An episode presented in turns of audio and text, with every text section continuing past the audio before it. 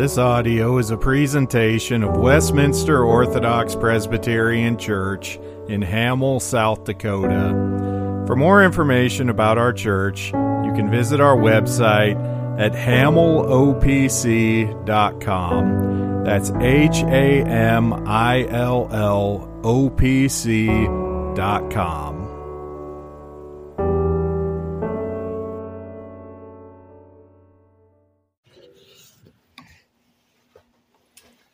We'll be looking at the entirety of Psalm 23, six verses. Hear now the reading of God's holy word. The Lord is my shepherd, I shall not want. He makes me to lie down in green pastures. He leads me beside the still waters. He restores my soul. He leads me in the paths of righteousness for his name's sake. Yea, though I walk through the valley of the shadow of death, I will fear no evil, for you are with me. Your rod and your staff, they comfort me. You prepare a table before me in the presence of my enemies. You anoint my head with oil. My cup runs over. Surely goodness and mercy shall follow me all the days of my life, and I will dwell in the house of the Lord forever. This is the word of the Lord. He bless it in our hearing. You may be seated.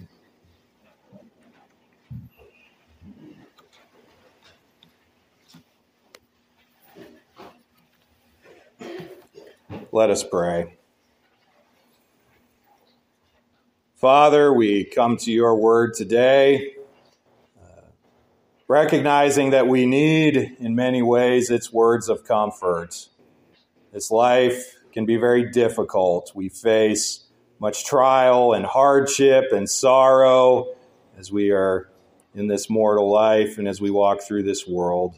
I pray that by your word today you would assure us, give us the confidence that you are our shepherd, that our good shepherd has laid down his life for us, and because of this we have the hope of eternal life. We pray this in Jesus' name. Amen.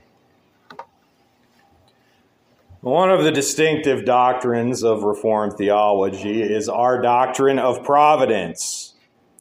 In our doctrine of providence, we confess that God rules over all things comprehensively, that He decrees, as the Westminster says, whatsoever comes to pass. Now, this includes even things that are sad, things that are painful, things that are difficult, things that to us seem wrong and many struggle with this. How can God be good and yet have an all encompassing plan and decree that includes evil? Put more simply, if God is good, then why do bad things happen?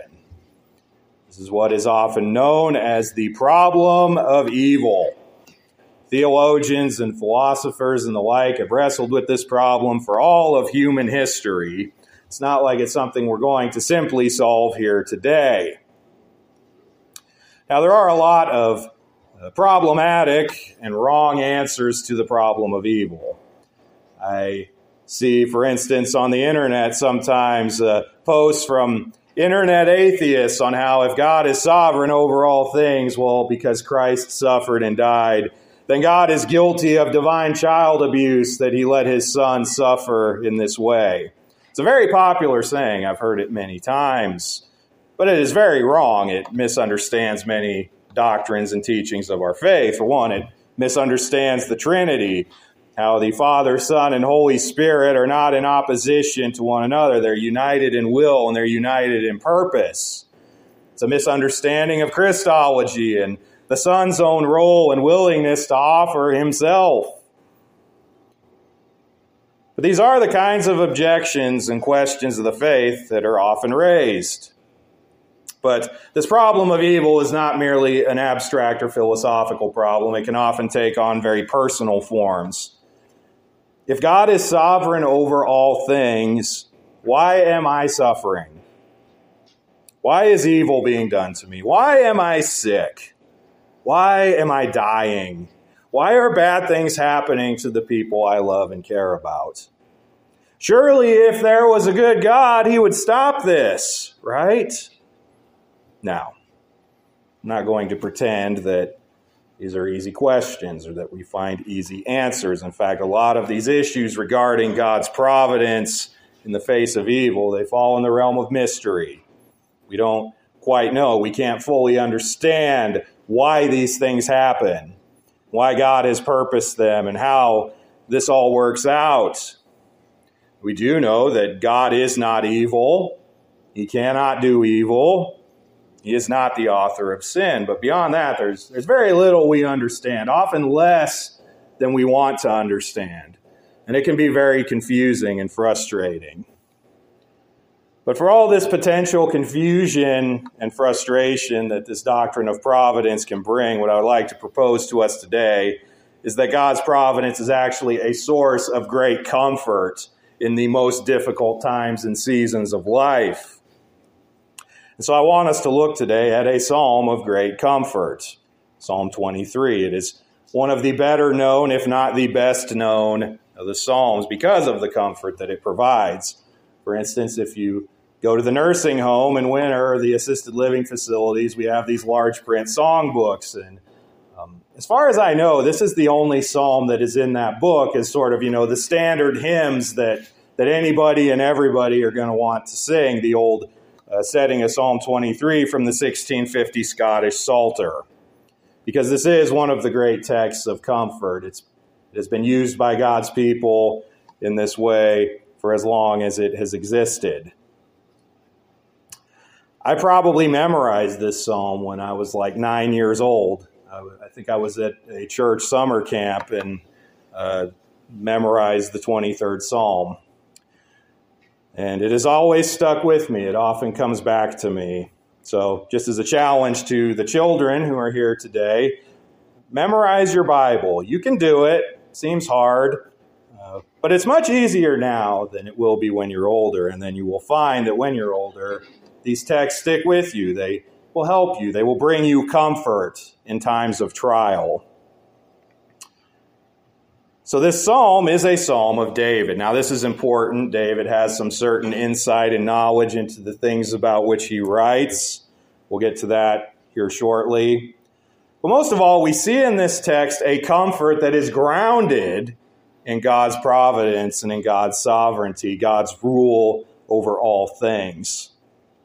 So, I want to look at this comfort in this psalm today in three points. First, we will look at the Lord's shepherding in verses 1 through 3. Second, the Lord's solace in verse 4. And third and finally, we will see the Lord's steadfastness in verses 5 and 6. So we have the Lord's shepherding, solace, and steadfastness. So first, we will look at the Lord's shepherding in verses 1 through 3. So we see here at the outset the statement, The Lord God, Yahweh, is my shepherd. Now, this metaphor to describe God as a shepherd, it's a common one in Scripture. For instance, it is the one that Jesus takes up in John chapter 10, describing himself as the good shepherd who lays down his life for the sheep and who knows his sheep and they know him. Now, to understand what it means that the Lord is our shepherd, it helps to understand about shepherding which helps then to know a little about sheep. Sheep, as animals know, they're not particularly known for their intelligence or their resourcefulness or their strength. They're rather small, weak animals. They really can't do a whole lot on their own. That is why shepherds exist. Their job is to protect and care for the sheep. Now, it's not merely a job, it's a lifestyle. In places where shepherding is practiced, it's common to have the shepherds actually live with the sheep. They'd be there, they'd be around them 24 7, all the time. That's because if the shepherd leaves, the sheep are going to be in trouble. They'll wander off, they'll get attacked, they'll get eaten. As sheep are meek and weak animals, the shepherd has to be gentle with the sheep in dealing with them. He has to lead them and care for them in such a way as to avoid hurting them. But that doesn't mean that the shepherd himself can be meek or weak. Shepherds themselves have to be strong, they have to be tough. They usually have to be armed to fend off predators who might want to harm the sheep. I mentioned already that it was David who wrote this psalm. Now, why does that matter?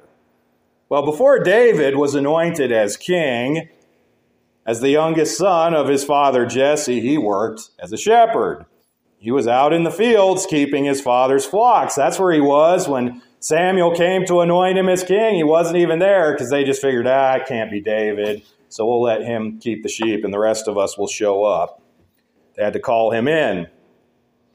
So David was not prepared for the things he went through his career as a military hero or as the king of Israel. He wasn't prepared by living a life of luxury or by going off to school and getting the best education or any of the things that normally people do to prepare for that kind of life.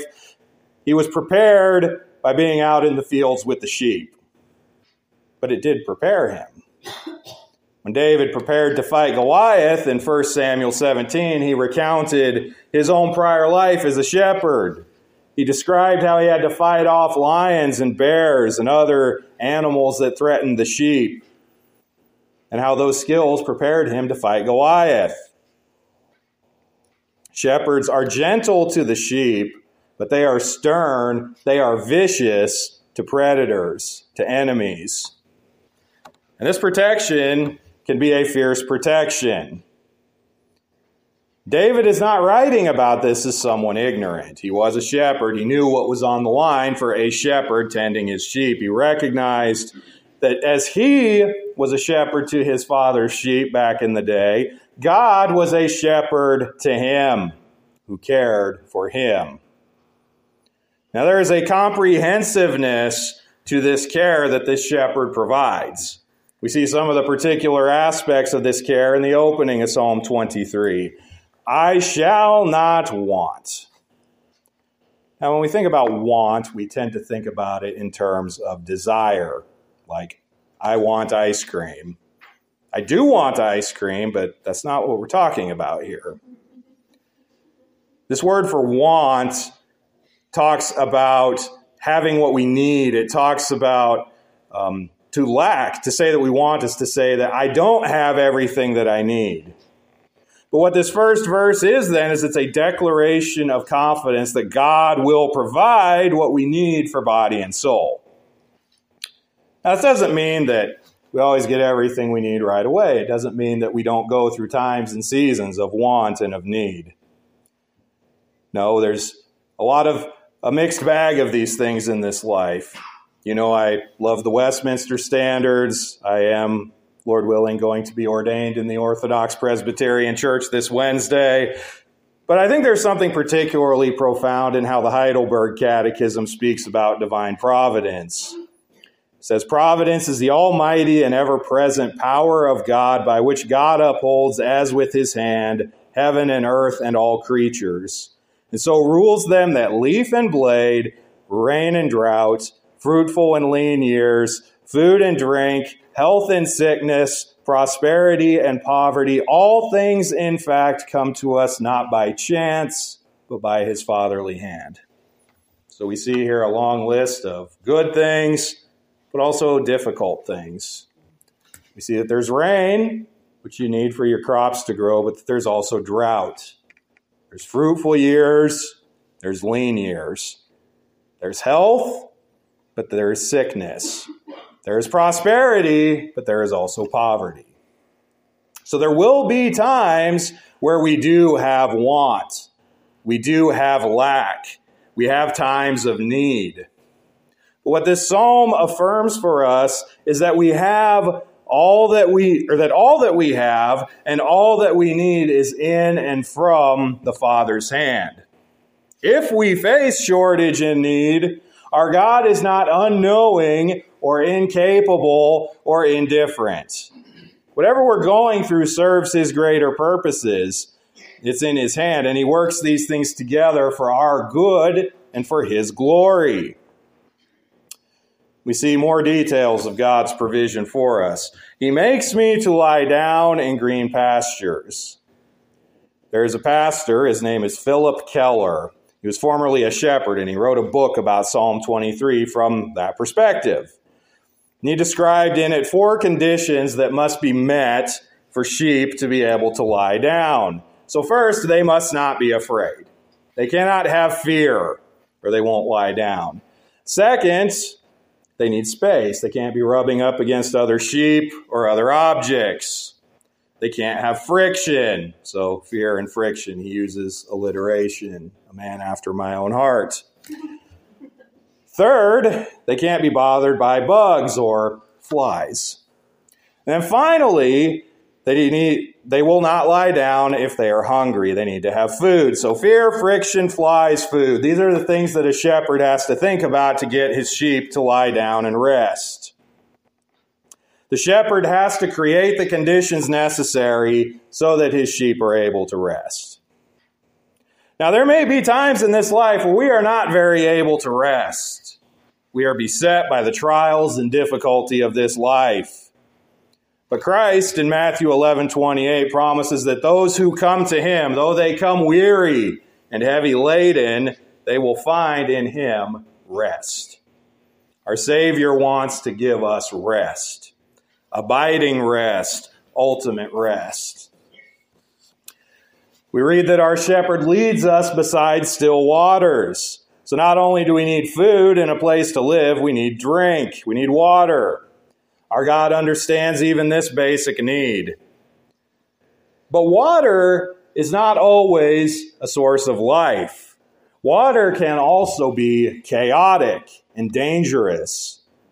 I once watched on television a daredevil walk on a tightrope over Niagara Falls. It was a suspenseful event, and I probably don't have to explain too much for you to understand why. There's noise and chaos from the falls. There's mist everywhere. Made the tightrope slippery. If he had fallen off, he didn't, he made it. But if he had fallen off, there's a decent chance that he would die. The waters that give life can also bring death and chaos. Think of what happens to boats on the sea when big storms come up. It can be waves hundreds of feet high that can even topple the largest ships. But our shepherd does not lead us to waters of chaos and destruction. He leads us to waters still, waters of peace. Our shepherd restores our souls. While we have material and physical needs, our spiritual needs are ultimate. They're more important. Would you believe me if I told you that you need spiritual nourishment? You need spiritual food and drink more than you need physical provision. See, the want of physical food and drink can end this mortal life, but the lack of spiritual provision can kill the soul.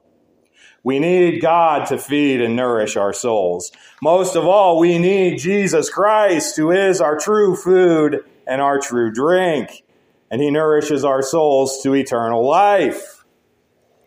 And we receive our continual and ongoing refreshment and nourishment. And what we're doing here now, we receive it in worship. We hear the word.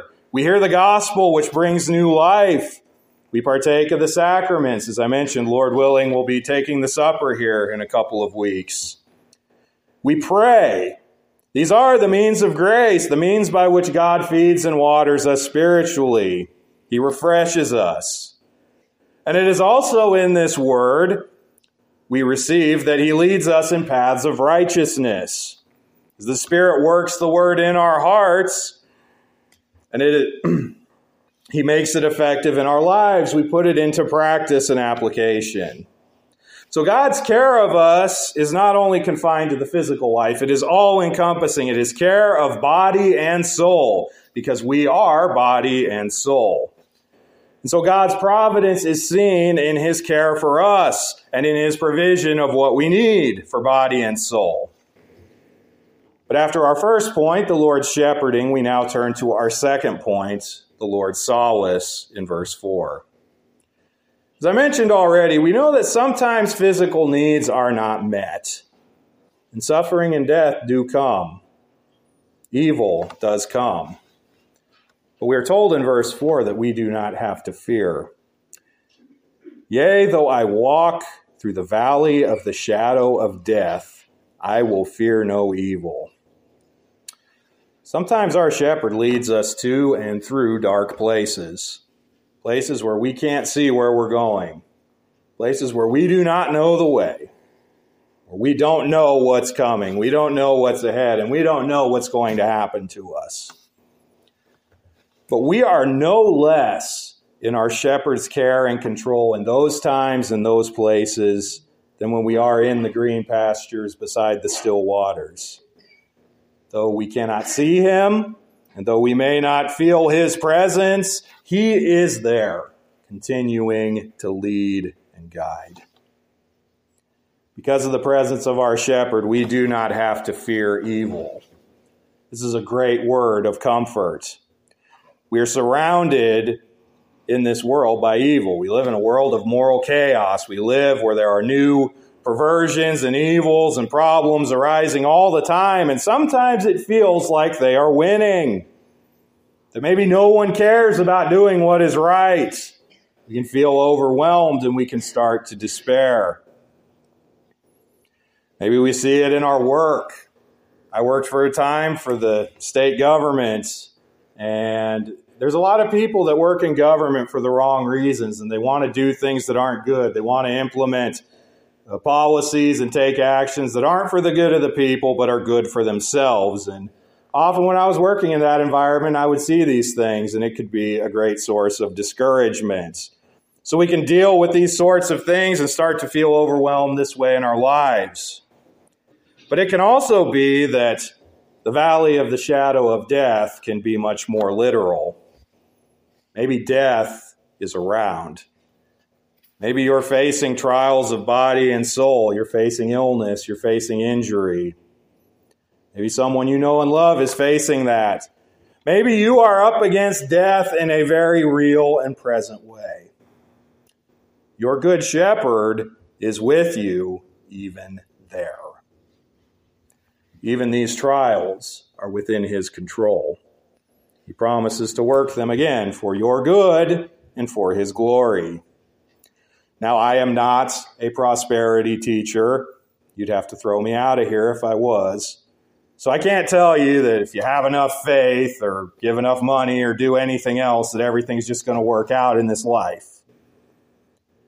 What I can tell you is that ultimate and eternal deliverance comes without fail to those that love and trust in the Lord.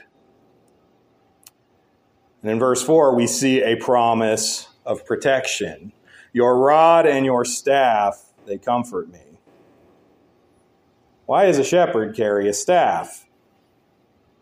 Well, David, being a former shepherd, he would know. A part of having a staff for a shepherd is to help him walk. You know, you're out on some rough terrain and some hills and rocks. It's a walking stick, basically. But another part of it, and this is why you see the hook on the end, at least in the old pictures of them, is to guide the sheep in the way they should go. It's a hook so you can push them or pull them or whatever to get them where they need to be. But a shepherd's staff is also a weapon. A shepherd can use his staff to break the teeth of wolves. See, there are many wolves around and they're seeking to come in and devour God's people. But the shepherd knows that they are there and he's ready to deal with them. Though evil and sorrow and death prevail for a time, the shepherd is in control and he will deliver his people. And this offers us great comfort. Comfort that tells us again, to once again quote from the Heidelberg, that we can be patient in adversity, thankful in prosperity, and for the future, we can have good confidence in our faithful God and Father that no creature will separate us from his love. Now, this includes the creatures that seem powerful, that seem above us and beyond us, and that seek to do us harm. Even the ones that can take what is most dear to us, even the ones that can take our very lives. This calls to mind the great text of comfort in Romans 8, verses 37 through 39. Yet in all these things we are more than conquerors through him who loved us. For I am persuaded that neither death, nor life, nor angels, nor principalities, nor powers, nor things present, nor things to come, nor height, nor depth, nor any other created thing shall be able to separate us from the love of God, which is in Christ Jesus our Lord. None of it. Not a single thing not a single creature, a single person, nothing can separate you from his love. Whatever you're looking at, whatever you're dealing with, if you are in Christ, it cannot and will not separate you from the Father's love. And that is the greatest comfort. Not only are we never without our good shepherd who guides us and leads us and protects us, if we are in Christ, we can never be separated from this shepherd by anything in this world or the world to come. This is certain eternal hope and comfort. But having looked at the Lord's shepherding and the Lord's solace, we come to our third and final point the Lord's steadfastness. We see in verse 5 a shift from this shepherding imagery to a different image one of feasting, one of festivity. We read, You prepare a table before me in the presence of my enemies. See, though we face all these difficulties and adversities in this life, enemies within and without, tragedy, suffering, even death, God sets the banquet table. He readies a feast for us. So, though we will face trials, we can rejoice in the Lord and taste of his blessings. God is powerful over our enemies. He is not deterred or stopped or silenced by them. He can provide for us in abundance and bless us and even give us cause to rejoice and celebrate in the presence of our enemies, in the darkest places and seasons and times in this mortal life. We also read here you anoint my head with oil. Now, oil in that time where David was writing, it would have been used for special occasions, special seasons, festivals. It was used for anointing. And it represented rejoicing, it represented an outpouring of abundance. For instance, we see in Psalm 133 another discussion of oil there. It says, Behold, how good and pleasant it is when brothers dwell in unity. It is like the precious oil on the head, running down on the beard, on the beard of Aaron, running down on the collar of his robes. So, oil is representative of blessings, of good things, of things to be rejoiced in. And so, even in the presence of enemies, we can rejoice because we will receive all the benefits and blessings that Christ our shepherd provides for us. We read also that my cup overflows. So we have this feast, we have food, and we have oil, and we have more drink than we even need or can use. We are not just cared for in the presence of our enemies, but we are abundantly blessed. Now, when we think again of David, we remember that he had a lot of enemies. When he was a shepherd, he fought lions and bears. As a relatively young man, he fought Goliath, the giant. He had a conflict with King Saul and his supporters. He fought the armies of the Philistines and other enemies.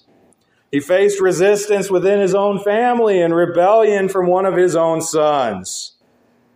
Of course, David had perhaps his greatest enemy in his own flesh and his own sin, as he had to deal with the consequences of those.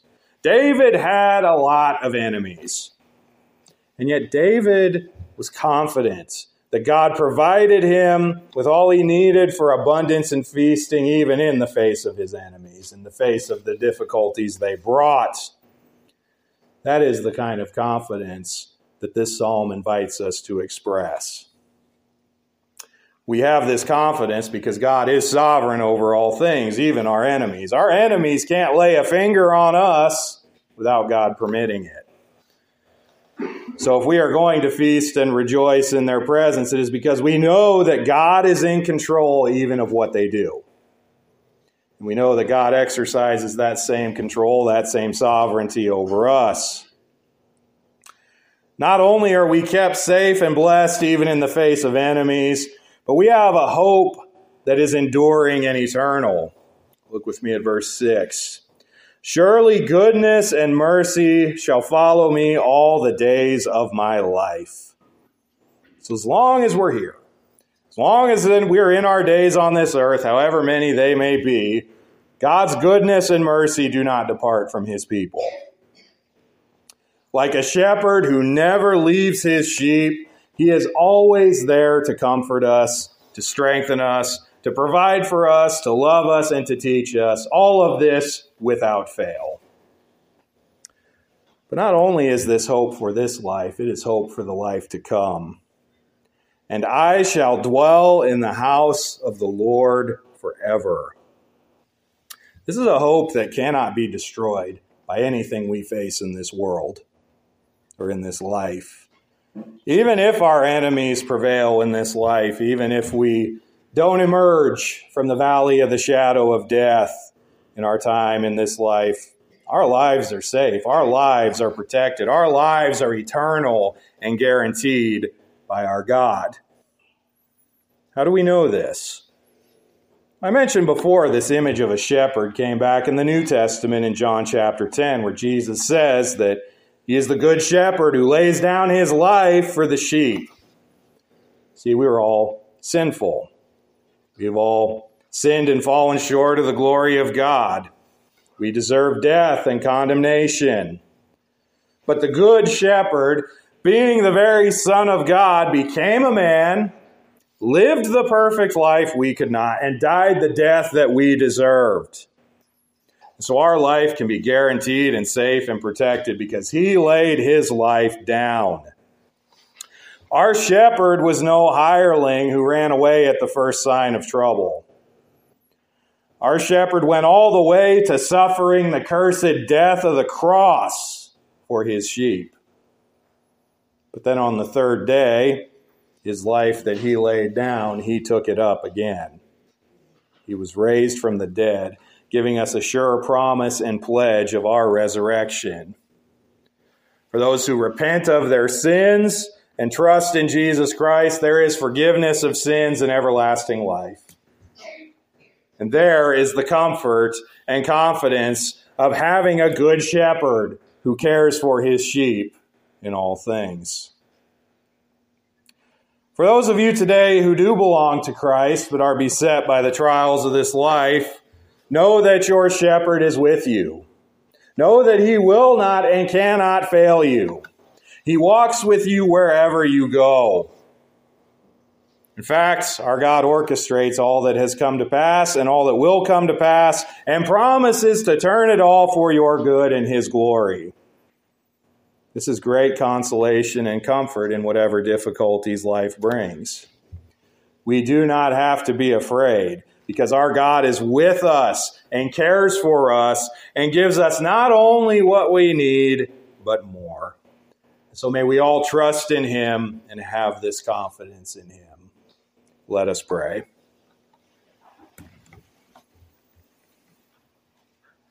Father, we thank you for these words of comfort.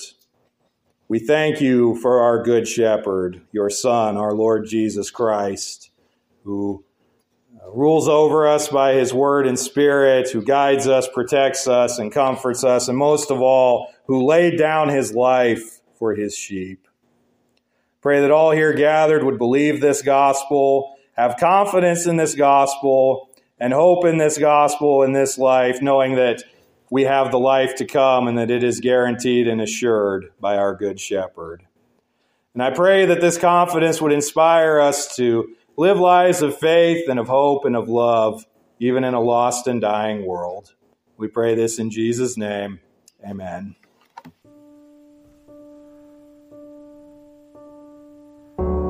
Thank you for listening to this audio presentation of Westminster Orthodox Presbyterian Church in Hamill, South Dakota. For more information, you can visit our website, hamillopc.com. That's H A M I L L O P C dot com.